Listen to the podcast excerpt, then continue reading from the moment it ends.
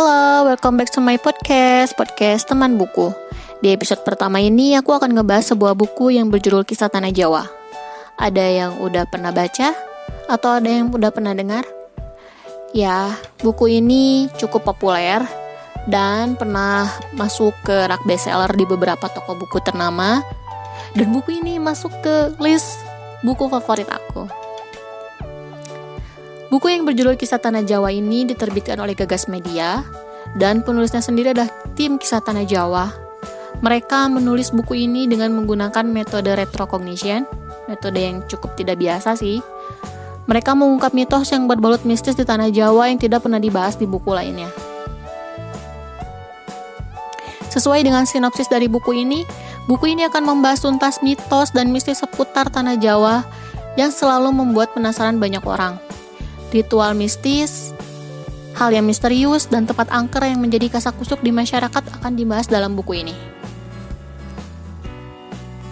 Metode retrokognisi sendiri adalah metode yang dengan kemampuan khusus untuk melihat ke masa lalu dengan mengambil residual energi yang tersisa dari alam dan memvisualisasikannya ke dalam sebuah gambar atau cerita.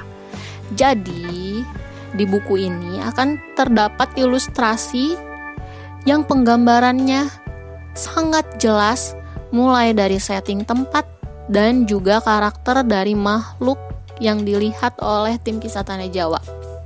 Makhluk apakah itu? Ya, bagi yang udah tinggal di tanah Jawa atau yang tinggal di tanah Jawa pasti udah tahu. Atau yang mungkin yang udah sering dilihat di film-film horor Indonesia, ya makhluknya seperti itulah kurang lebih. Hal yang jadi daya tarik buku ini tentu saja tentang pembahasan mitos tersebut. Banyak banyak sekali mitos yang sempat aku dengar sedari kecil hingga sekarang tentang sosok, ritual dan tempat akar dibahas di sini dengan metode yang tadi, retrocognition. Sehingga hal yang tadinya di luar nalar pun dapat sedikit dicerna oleh akal sehat karena memang pembahasan mereka itu cukup unik. Nggak cuman mistis, horor, bla bla bla, tapi ada sisi ilmiahnya sendiri. Dan tentunya ada sisi sejarahnya dari cerita tersebut. Kenapa sosok ritual dan tempat, ang tempat angker itu bisa ada? Apa hal yang terjadi di balik semua itu? Yang menjadi perhatian khusus saat membaca buku ini buat aku sih sampai selalu terngiang di kepalaku adalah satu wejangan dari sosok yang kita kenal dengan Ratu Ular, Nyi Blorong. Bagi yang udah pernah lihat uh, filmnya Ibu Susana, Ratu Horor Sejagat Kita, ya, dia juga pernah memerankan Nyi Blorong. Nyi Blorong ini berhubungan dengan pesugihan untuk mendapat kekayaan secara singkat Diceritakan Nyi Blorong akan menanyakan beberapa pertanyaan terkait iman Islam dari si orang yang akan melakukan ritual pesugihan, ya jika dia beragama Islam. Jika ternyata si orang ini masih ada keraguan dan mengurungkan niatnya untuk melakukan ritual sesat tersebut, sang ratu ular justru akan menghargainya. Ya luar biasa kan? Karena sejatinya yang harus disembah hanyalah Tuhan yang Maha Esa, Tuhan yang Maha Esa, Sang Pencipta. Begitulah pesan dari si Ratu Nyiblorong sendiri yang ada di buku tersebut. Karena memang Ratu Nyiblorong ini memang dia hanya sebagai sebuah makhluk yang udah men, bukan sebuah sesosok makhluk yang memang diutus untuk menggoda manusia tapi dia percaya akan adanya Tuhan. Jadi kalau ada manusia yang sadar, ah ini salah nih, dia justru senang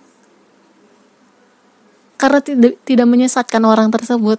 Ya, luar biasa kan? Aku juga terharu dan aku baru tahu kalau sosok dia itu sosok beliau ini tidak sejahat yang TV-TV perlihatkan sama kita. Oke, dan hal yang jadi daya tarik buku ini adalah ilustrasi-ilustrasi yang disisip, yang disisipkan di setiap ceritanya. Tapi kalian harus hati-hati ya, ada juga ilustrasi yang seram dan tidak boleh dipandang lama-lama. yaitu menurut penulisnya sendiri, karena bisa menimbulkan pengalaman metafisika seperti mimpi ditemui sosok tersebut atau hal lainnya. Jujur aku pas baca di bagian lereng Gunung Merapi dan di situ ada banyak sekali sosok-sosok candy jumping. Ada yang tahu candy jumping? Aku nggak mau nyebutin uh, namanya langsung. Pokoknya itu adalah candy jumping atau lemper. ya, lemper aku sempet dimimpiin itu tiga hari berturut-turut serem sih itu mungkin gara-gara aku terlalu serius kali bacanya ya pesannya itu sih kalau kalau mau baca buku ini jangan terlalu serius kalau nggak nanti bisa dimimpiin gitu.